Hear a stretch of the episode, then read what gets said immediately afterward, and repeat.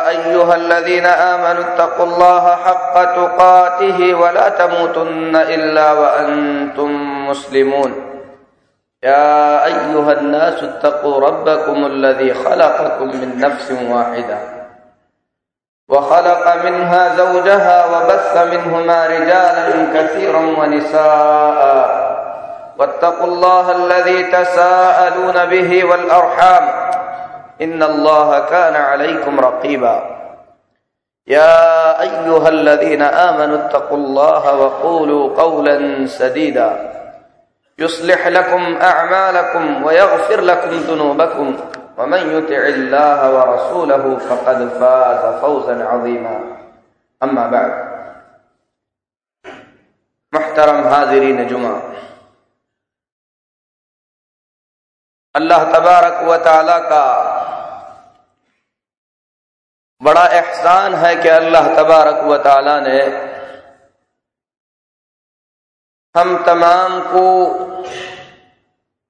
इस बात की तोफ़ी अता फरमाई है कि हम अल्लाह अब्दुलमीन की तोहद को समझ सके।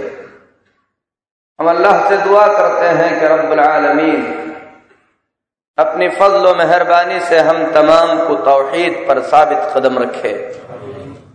मोहम्मद रसूलुल्लाह सल्लल्लाहु की इत्तबा की अल्लाह हमें तोफ़ी अता फरमाए। तोहहीद और सुन्नत पर अल्लाह तबारक व ताली हम तमाम को वफात अता फरमाए। मेरे मुख्तम भाइयों गुज्त खुतब जुमा में उन सात हलाक करने वाली चीज़ों का बयान हो रहा था, जिससे नबी करीम सल्लल्लाहु अलैहि वसल्लम ने उम्मत को डराया है। इन अल्फाज में इजतन मुबिकात उन सात चीज़ों से अपने आप को बचाए रखो, जो कि इंसान को हला को बर्बाद कर देती हैं। सहाबा ने कहा, अल्लाह के रसूल सल्लल्लाहु अलैहि वसल्लम, वो सात चीज़ें क्या हैं? तो आप सल्लल्लाहु अलैहि वसल्लम ने उसमें सबसे पहली चीज़ बयान फरमाया अल इशराक बिल्लाह। सबसे पहली चीज़ है अल्लाह रब्बुल के साथ किसी को शरीक करना। शिरक के मुख्तलिफ़ गोशों पर कई खुतबों में बात हो चुकी है कि अल्लाह तबारक व के ज़ात के साथ शरीक करना यह भी शिरक है। अल्लाह रब्बुल रबालमीन की रबूबियत में किसी को शरीक करना यह भी शिरक है। लेकिन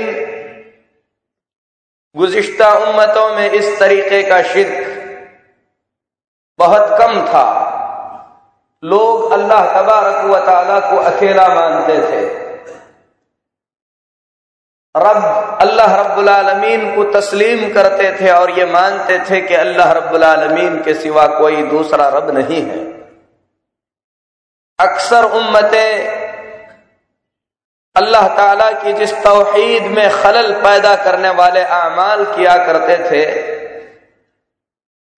वो तोहीद अल्लाह के इबादत की तोहीद थी। जिसे तोहीद इबादत और तोहीद उलूहियत भी कहा जाता है। दूसरे मुशरकिन, अल्लाह को मानते थे, अल्लाह को रब तस्लीम करते थे। लेकिन जब बात इबादत की की जाती तो अल्लाह के सिवा औरों की भी इबादत किया करते थे। नबी करीम सल्लल्लाहु अलैहि वसल्लम ने मक्का के बुत परस्तों को यही बात समझाने की कोशिश की कि अगर अल्लाह मौजूद है, वो तनहा रब है तो इबादत भी उसी अकेले अल्लाह रब्बुल आलमीन की होनी चाहिए। लेकिन मक्का वालों ने मोहम्मद सल्लल्लाहु की इस बात को मानने से इनकार कर दिया। बल्कि दुश्मनी यहाँ तक बढ़ गई कि मोहम्मद सल्लल्लाहु अलैहि और आपके सच्चे साथियों को मदीने से निकल, मक्का मुकर्रमा से निकलकर मदीना तैयबा की तरफ़ हिजरत करना पड़ा। लेकिन मक्का के मुशरकिन ने मोहम्मद रसूलुल्लाह सल्लल्लाहु वसल्लम का वहाँ पर भी पीछा नहीं छोड़ा। उनकी हर मुमकिन कोशिश थी कि इस तोहहीद का गला घोंट दिया जाए। नबी करीम सल्लल्लाहु अलैहि वसल्लम ने जब ये देखा कि अल्लाह रब्बुल आलमीन की इस तोहहीद की हिमायत के लिए तलवार उठाने के सिवा कोई रास्ता बाकी नहीं रह गया है। तो आप सल्लल्लाहु अलैहि वसल्लम ने ऐलान फरमा दिया उमिर तो अल्लाह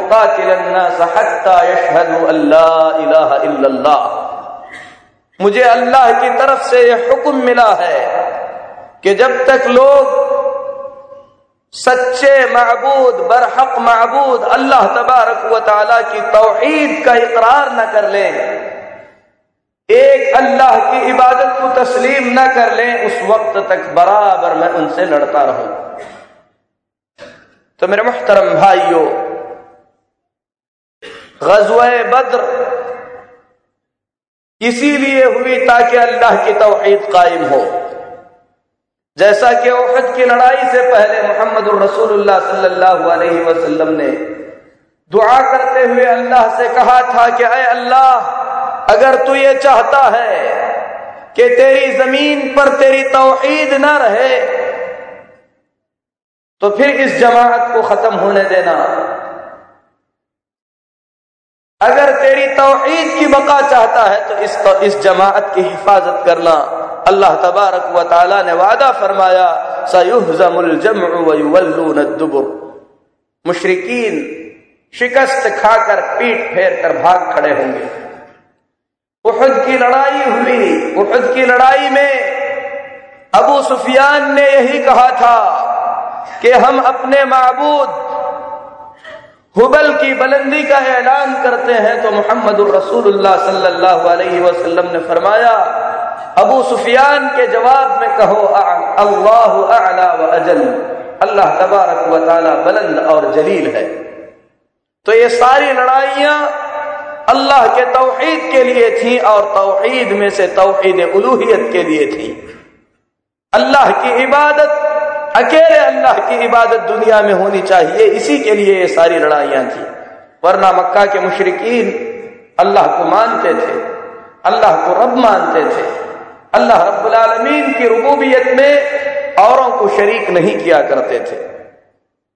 बल्कि मोहम्मद रसूलुल्लाह से पहले अल्लाह तबारक व ने जितने अंबिया और रसूल भेजे हैं, उन तमाम नबियों और रसूलों की जानब अल्लाह तबारक व ने जो वही फरमाई है, जो पैगाम भेजा है, उस पैगाम का ज़िक्र करते हुए अल्लाह रब्बुल आलमीन ने फरमाया, वलकद इलैका व इलल्लज़ीन मिन क़ब्लिक। ऐ नबी सल्लल्लाहु आपकी तरफ़ भी ये वही आई है। आपसे पहले नबियों की तरफ़ भी ये वही आई है। क्या वही आई है?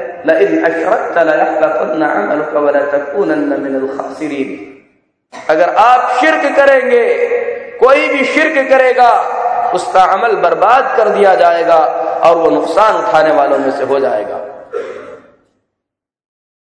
वमा अरसलना मिन कबलिक मिन रसूल इल्ला नूही इलैहि अन्नहु ला इलाहा इल्ला अना फअबुदून मोहम्मद सल्लल्लाहु अलैहि वसल्लम आपसे पहले जितने पैगंबर भेजे गए हैं उन तमाम पैगंबरों की तरफ़ ये वही की गई है ये पैगाम भेजा गया है कि अल्लाह के सिवा कोई तन्हा अल्लाह के सिवा कोई इबादत के लायक नहीं है लिहाजा तन्हा उसी अकेले अल्लाह की इबादत होनी चाहिए तो मेरे मुहतरम भाइयों, गुजश्ता खुतब जुमा में इबादत की कुछ शक्लें आप लोगों के सामने बयान की गई थी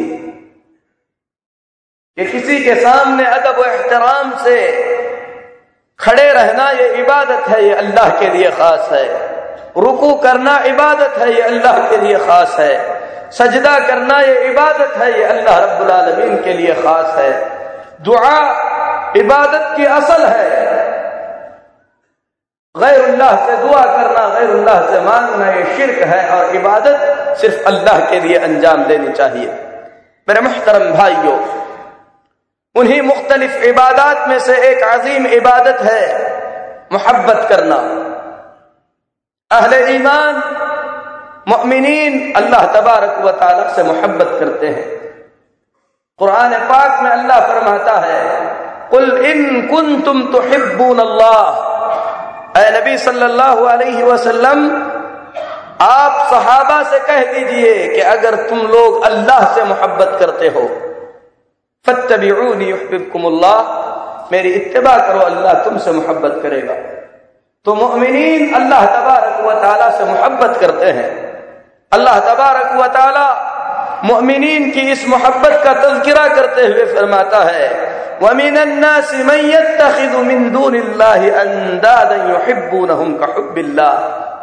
लोगों में से कुछ लोग ऐसे भी हैं जो अल्लाह के सिवा दूसरों को अपना मबूद बनाते हैं, अल्लाह के साथ दूसरों को शरीक करते हैं। युहिब्बू न उनका हब्बिल्ला अल्लाह के बनाए हुए उन शरीकों से ऐसी मोहब्बत करते हैं जैसी मोहब्बत अल्लाह से होनी चाहिए। अल्लाह आलमीन फरमाता है, वल्लदीन आमनु अशद लेकिन जो ईमान वाले हैं, जिनके दिलों में ईमान है, वो अल्लाह तबारक व ताला से बड़ी पुख्ती और सच्ची मोहब्बत करते हैं। तो मोमिनों की ये सिफत है कि मोमिन अल्लाह रब्बुल से मोहब्बत करता है।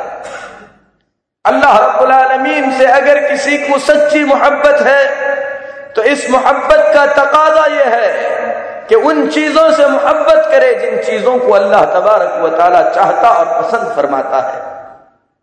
अल्लाह तबारक व अपने नबी सल्लल्लाहु अलैहि वसल्लम की मोहब्बत को पसंद करता है। इस बात को पसंद करता है कि मोमिन आपस में एक दूसरे से मोहब्बत करें। नबी करीम सल्लल्लाहु अलैहि वसल्लम इन्हीं तमाम चीज़ों को बयान करके फरमाते हैं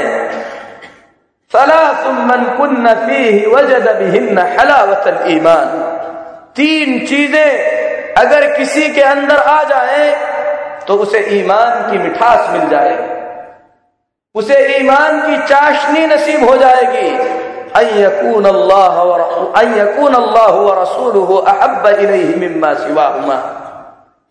पहली चीज़ यह है कि अल्लाह और उसके रसूल सल्लल्लाहु अलैहि वसल्लम से दुनिया की तमाम चीज़ों से बढ़कर मोहब्बत करे। अल्लाह से मोहब्बत करे, अल्लाह के रसूल सल्लल्लाहु अलैहि वसल्लम से मोहब्बत करे। हर चीज़ से बढ़कर, अपने आप से बढ़कर, अपने बच्चों से बढ़कर, अपनी बीवी, अपनी तिजारत, अपना माल, अपनी दुनिया, अपना वतन, हर चीज़ से बढ़कर अल्लाह और उसके रसूल सल्लल्लाहु अलैहि वसल्लम से मोहब्बत करे।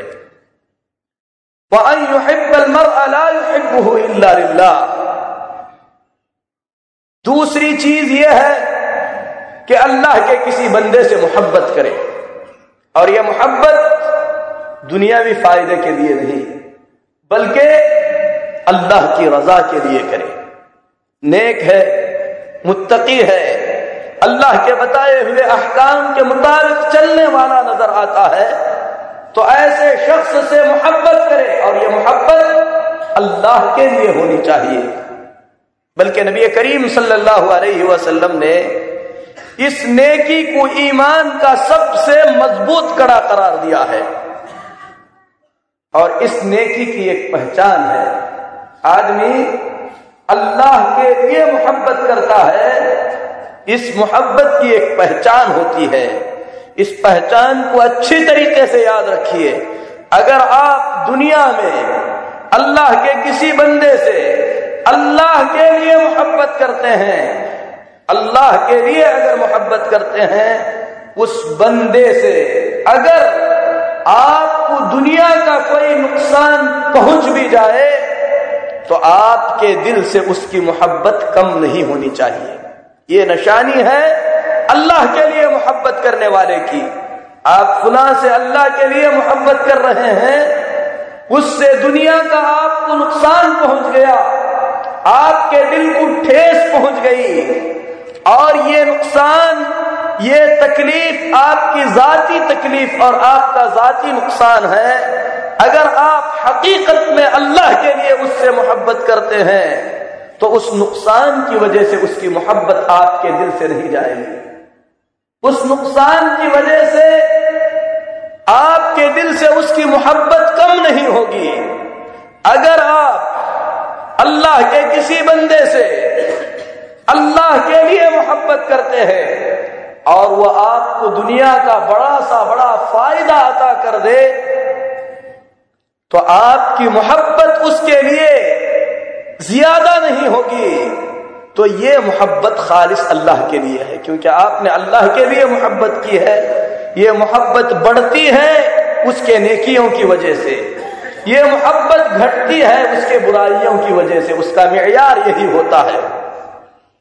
किसी आदमी से आदमी अल्लाह के लिए मोहब्बत कर रहा है, देखा कि वो नेकी और तकवे में और बढ़ता चला जा रहा है, अगरचे कि उसके वजह से आपकी दुनिया को ठेस पहुँच रही है, फिर भी आपकी मोहब्बत बराबर बढ़ती चली जाएगी। अगर आप अल्लाह के लिए किसी से मोहब्बत कर रहे हैं, और वो आदमी गुनाहों के काम करता चला जा रहा है। तो ऐसी सूरत में आपकी मोहब्बत कम होती चली जाएगी। इस मोहब्बत का बढ़ना और घटना आदमी के नेत की और आदमी के तत्व और परहेजगारी की बुनियाद पर होता है। और नबी करीम सल्लल्लाहु अलैहि वसल्लम फरमाते हैं, ऐसी मोहब्बत के बारे में, मन अहब मन अहब फिल्लाह। व फिल्लाह। व मनअ लिल्लाह। फकद ईमान। जो आदमी अल्लाह के लिए किसी से मोहब्बत करता है, अल्लाह के लिए किसी से अदावत और दुश्मनी रखता है, अल्लाह की रजा के खातिर देता है, अल्लाह को राज़ी करने के लिए देने से अपने हाथ को रोक लेता है, उसने अपने ईमान को मुकम्मल कर लिया। तो ये जो मोहब्बत है, अल्लाह की मोहब्बत की बुनियाद पर यह मोहब्बत जन्म लेती है। तो मेरे मोहतरम भाइयों ऐसी मोहब्बत इबादत है। और ये जो इबादत है, अल्लाह रब्बुल आलमीन के सिवा किसी और के लिए इस इबादत का सर्फ करना जायज़ नहीं। दुनिया के अंदर जितनी भी मोहब्बतें हैं, वो सारी मोहब्बतें अल्लाह रब्बुल आलमीन की मोहब्बत से जुड़ी हुई हैं। दुनिया के अंदर मोमिनों की जितनी मोहब्बतें हैं, ये सारी मोहब्बतें अल्लाह की मोहब्बत से जुड़ी हुई हैं। और अल्लाह तबारक व की मोहब्बत किसी और की मोहब्बत से जुड़ी हुई नहीं है। हम अहले ईमान अल्लाह के नबियों से मोहब्बत करते हैं, अल्लाह के फरिश्तों से मोहब्बत करते हैं, नेक लोगों से मोहब्बत करते हैं। किस लिए मोहब्बत करते हैं? अल्लाह की रजा के खातिर। अल्लाह की मोहब्बत की वजह से इन तमाम से मोहब्बत करते हैं। लेकिन अल्लाह को, अल्लाह से मोहब्बत करते हैं तो किसी और की मोहब्बत के लिए नहीं है। यहाँ तक कि एक मोमिन मोहम्मद रसूलुल्लाह सल्लल्लाहु अलैहि वसल्लम से मोहब्बत करता है तो मोहम्मद रसूलुल्लाह सल्लल्लाहु अलैहि वसल्लम से की जाने वाली मोहब्बत भी अल्लाह की मोहब्बत के ताबे है। मोहम्मद रसूलुल्लाह की मोहब्बत भी अल्लाह के लिए है और अल्लाह की मोहब्बत किसी और के लिए नहीं है। मोहब्बत का यह जो मैार है कि अल्लाह की मोहब्बत अल्लाह ही के लिए है, ऐसी मोहब्बत अगर कोई शख्स गैरुल्लाह से करता है तो यह शिरक है। फुला वली से मोहब्बत कर रहा है। सिर्फ़ इसलिए कि वो वली है। इसलिए कि उसकी मजार है। इसलिए कि दुनिया के अंदर उसका चर्चा है। तो मेरे मुहतरम भाइयों, ये शिरक होगा। मोहब्बत की इबादत में शिरक होगा। और ये चीज़ किसी को नज़र नहीं आएगी। ये चीज़ अल्लाह और उसके बंदे के दरमियान है। सच कहा अब्दुल्ला बिन अब्बास रज़ी अल्लाह तु ने कि शिरक काली चूंटी की आहट से ज़्यादा बारीक चीज़ है। अल्लाह से दुआ है कि अल्लाह तबारक व हम तमाम को छोटे बड़े हर किस्म के शिरक से महफूज रखे। मेरे मुहतरम भाइयों, इबादत की किस्मों में से एक किस्म है जानवर का जबह करना।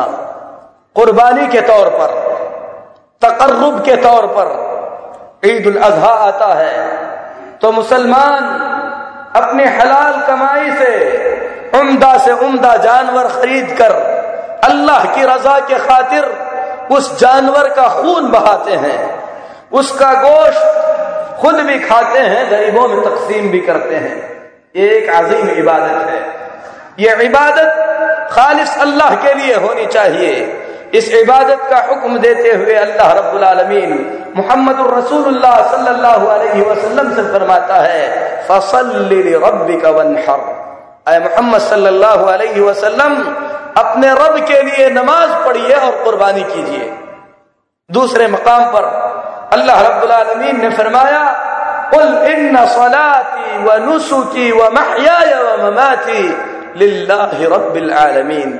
आप कह दीजिए, मेरी नमाज़, मेरी कुर्बानी, मेरा मरना, मेरा जीना, ये सब अल्लाह के लिए है। जो रब्बुल आलमीन सारे जहानों का रब है।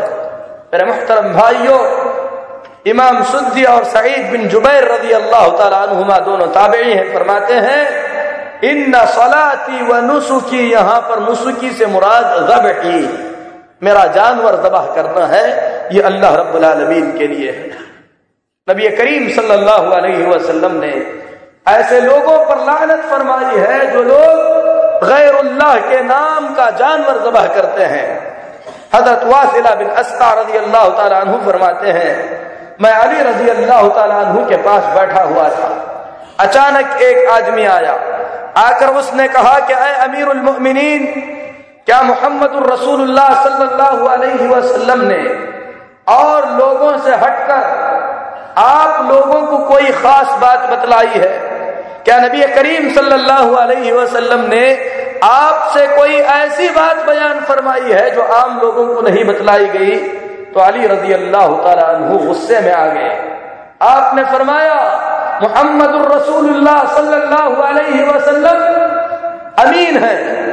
आपने वो सारा पैगाम उम्मत को पहुँचा दिया है जो पहुंचाना था। आपने पूरी उम्मत से हटकर हम लोगों को कोई खास बात नहीं बयान फरमाई है। हाँ एक हदीस नबी करीम सल्लल्लाहु अलैहि वसल्लम ने मुझसे कही थी। वो मैं बयान करता हूँ और हदीस मुस्लिम शरीफ में है।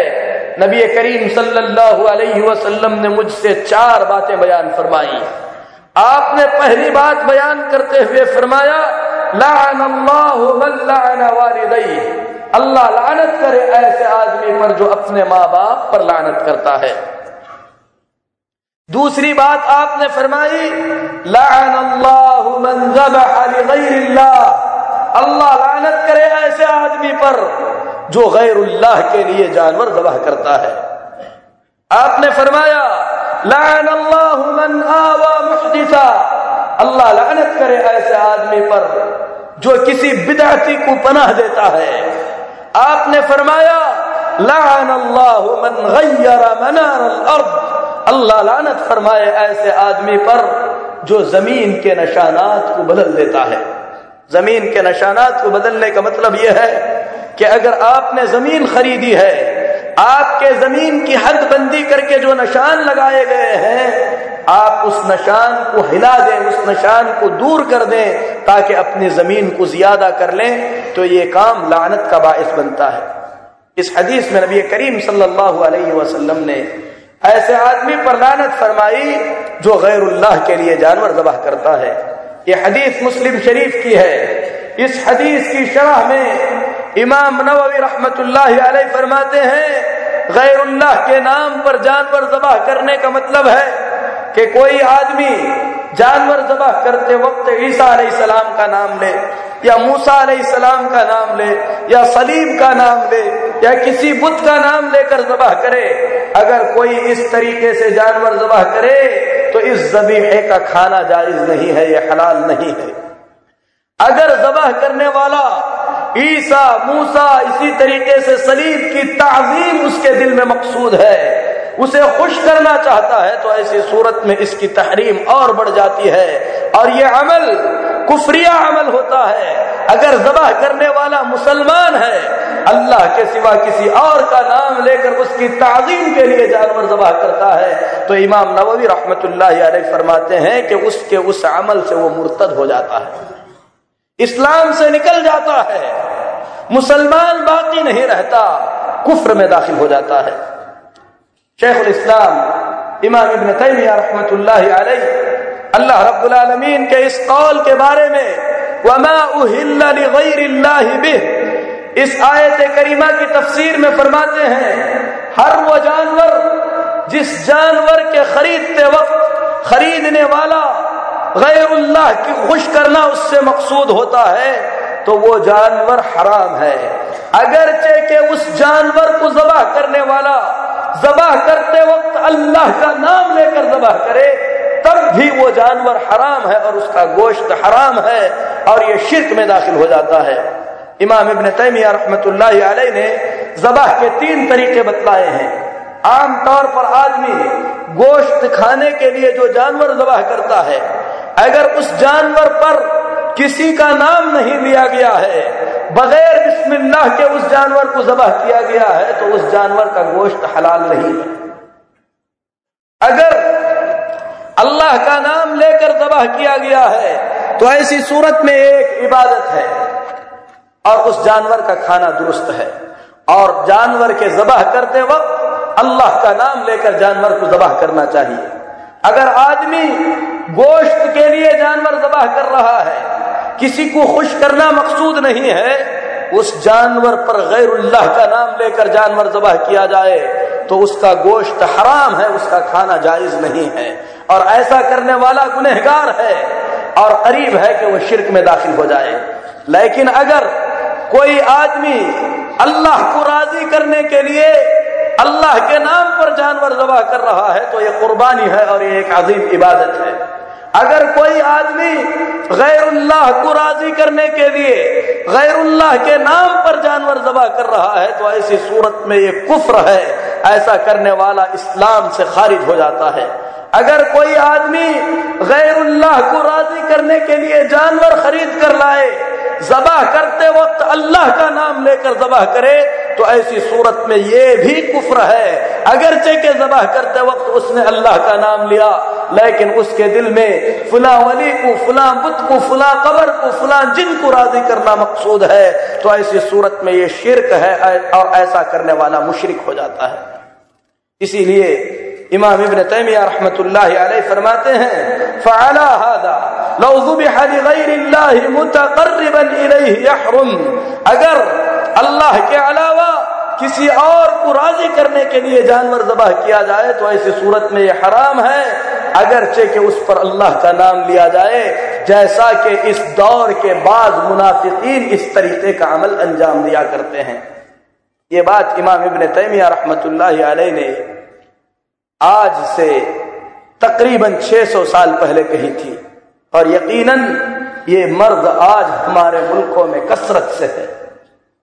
जितने भी जानवर आस्थानों पर जबह किए जाते हैं जितने भी जानवर दरगाहों पर जबह किए जाते हैं, अगरचे के जबह करते वक्त बिस्मिल्लाह कहा जाता है, लेकिन मेरे मोहतरम भाइयों, चूँकि उस कबर पर जबह किया जा रहा है, उस आस्थाने और उस दरगाह पर जबह किया जा रहा है, इस तरीके के अमल से वो जानवर हराम हो जाता है और ऐसा करने वाला मुशरक हो जाता है। लेकिन अगर कोई आदमी अपने घर में आए हुए मेहमानों की मेहमान नवाजी के लिए जानवर जबह करता है तो शरीयत ने इससे मना नहीं किया है।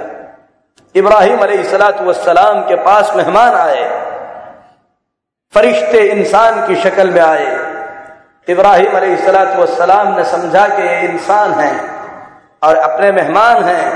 अल्लाह फरमाता है फजा अब हनीफ इब्राहिम सलाम एक भुना हुआ, बछड़ा लाकर मेहमानों के सामने पेश कर दिए। इसमें इस बात की दलील है कि मेहमान की आमद पर अल्लाह को राज़ी करने के लिए, मेहमान की इज़्ज़त के खातिर इसे इस्लाम की एक इबादत समझकर, मेहमान की तकरीम करना, मेहमान की इज़्ज़त करना, ये इस्लाम की तालीमत में से है। अगर कोई जानवर जबह करता है तो कोई हरज नहीं है। मोहम्मद रसूलुल्लाह सल्लल्लाहु ने अब्दुलरहमान बिन औफ रज़ी अल्लाह से फरमाया, औलिम वलो विशात एक बकरी ही सही उसे जबह करके वलीमा करो। मेहमानों को खिलाया जाता है, इसमें कोई हरज नहीं है। गजवा खंदक के मौके पर हज़रत जाबिर रज़ी अल्लाह तु ने मोहम्मद रसूलुल्लाह सल्लल्लाहु अलैहि वसल्लम पर बना, बंधा हुआ पत्थर देखा तो अपने घर तशरीफ़ ले गए। जाकर उन्होंने जानवर जबह किया। आकर नबी करीम सल्लल्लाहु अलैहि वसल्लम को दावत दी। नबी करीम सल्लल्लाहु अलैहि वसल्लम ने उनकी दावत को कबूल फरमाया। इसी तरीके से मेरे मुहतरम भाइयों, इबादत की किस्मों में से एक किस्म है तवाफ करना। अल्लाह का हुक्म है कि हम उसके घर खाना काबा का तवाफ करें। अल्लाह रब्बुल आलमीन फरमाता है आतीक तुम्हें चाहिए कि तुम लोग बैत अतीक का तवाफ करो। दुनिया के अंदर खाना काबा एक ऐसी जगह है जिस जगह का तवाफ किया जाता है। अल्लाह तबारक वाली ने इसके अलावा सफ़ा मरवा की जो सही है, उसे भी तवाफ करार दिया है। इसीलिए अल्लाह तबारक व ताला फरमाता है कि अगर तुम हज और उम्रे में हो और तुम सफ़ा और मरवा का तवाफ करना चाहते हो तो इसमें कोई हरज नहीं है। तो मेरे मुहतरम भाइयों खाना काबा और सफ़ा मरवा के सिवा दुनिया में कोई ऐसी जगह नहीं जिस जगह का तवाफ किया जाए। अगर कोई शख्स इन दोनों जगहों के अलावा किसी और जगह का तवाफ करता है तो ऐसी सूरत में या तो वो शिरक होगा या तो वो बिदात होगी। अगर अल्लाह की इबादत समझकर कोई आदमी मस्जिद का तवाफ कर रहा है तो ये बिदात है। ये ऐसा अमल है जिसे अल्लाह तबारक व ने मशरू नहीं किया है। अगर कोई आदमी किसी कबर का तवाफ कर रहा है तो ऐसी सूरत में ये शिरक है और ये अमल आदमी को दायरा इस्लाम से खारिज कर देता है।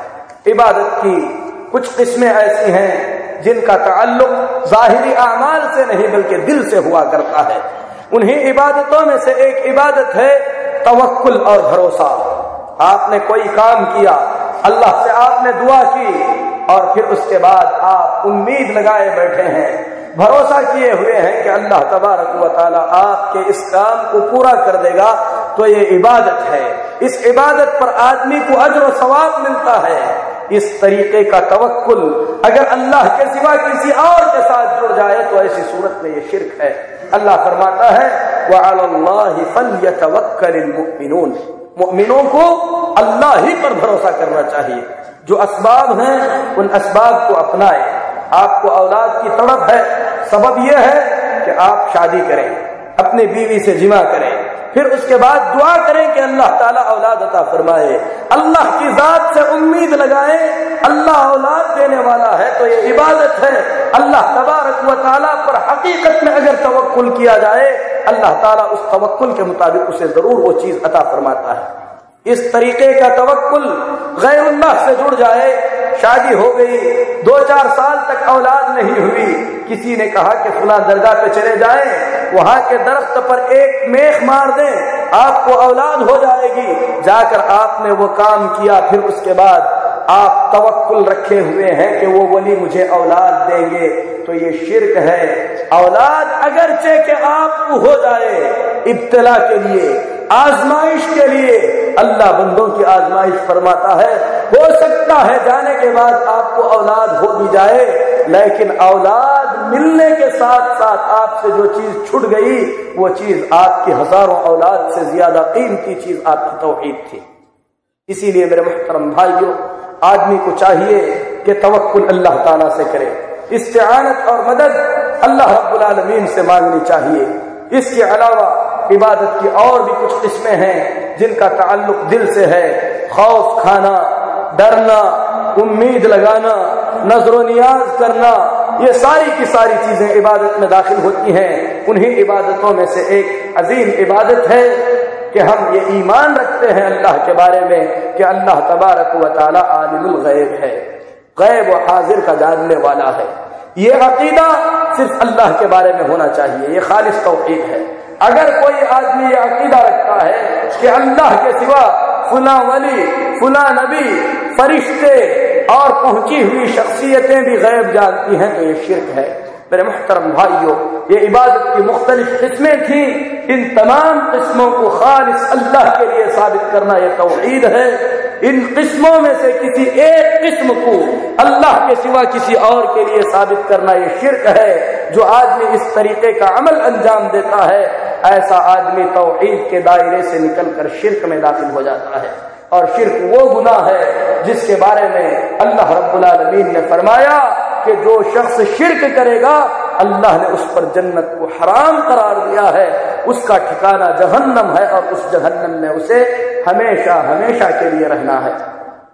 तो सात हलाक करने वाली चीज़ों में से एक बड़ी चीज़ जिससे नबी करीम सल्लल्लाहु अलैहि वसल्लम ने सख्ती से डराया, वो चीज़ है अल्लाह के साथ शरीक करना। शिरक अल्लाह की जात में भी हो सकता है, अल्लाह के रबूबियत में भी हो सकता है, अल्लाह की इबादत में भी हो सकता है। अल्लाह के नाम और अल्लाह की सिफात में भी हो सकता है। हम अल्लाह से दुआ करते हैं कि अल्लाह तबारक व शिरक की तमाम शक्लों से हमारी हिफाजत फरमाए। हर किस्म के शिरक से अल्लाह तबारक व हम तमाम को महफूज रखे। शिरक की और भी कुछ मुख्तलिफ़ किस्में हैं, जिन किस्मों का ज़िक्र इन हम अगले खुतब जुमा में करेंगे। रब से दुआ करते हैं कि अल्लाह तबारक व हम तमाम को तोहहीद पर कायम रखे। सुन्नत मोहम्मदिया सल्लल्लाहु अलैहि वसल्लम पर ज़िंदगी गुजारने की अल्लाह तौफीक दे आमीन सल्लल्लाहु अला नबीना मोहम्मद व अला आलिहि व अस्हाबिहि अजमईन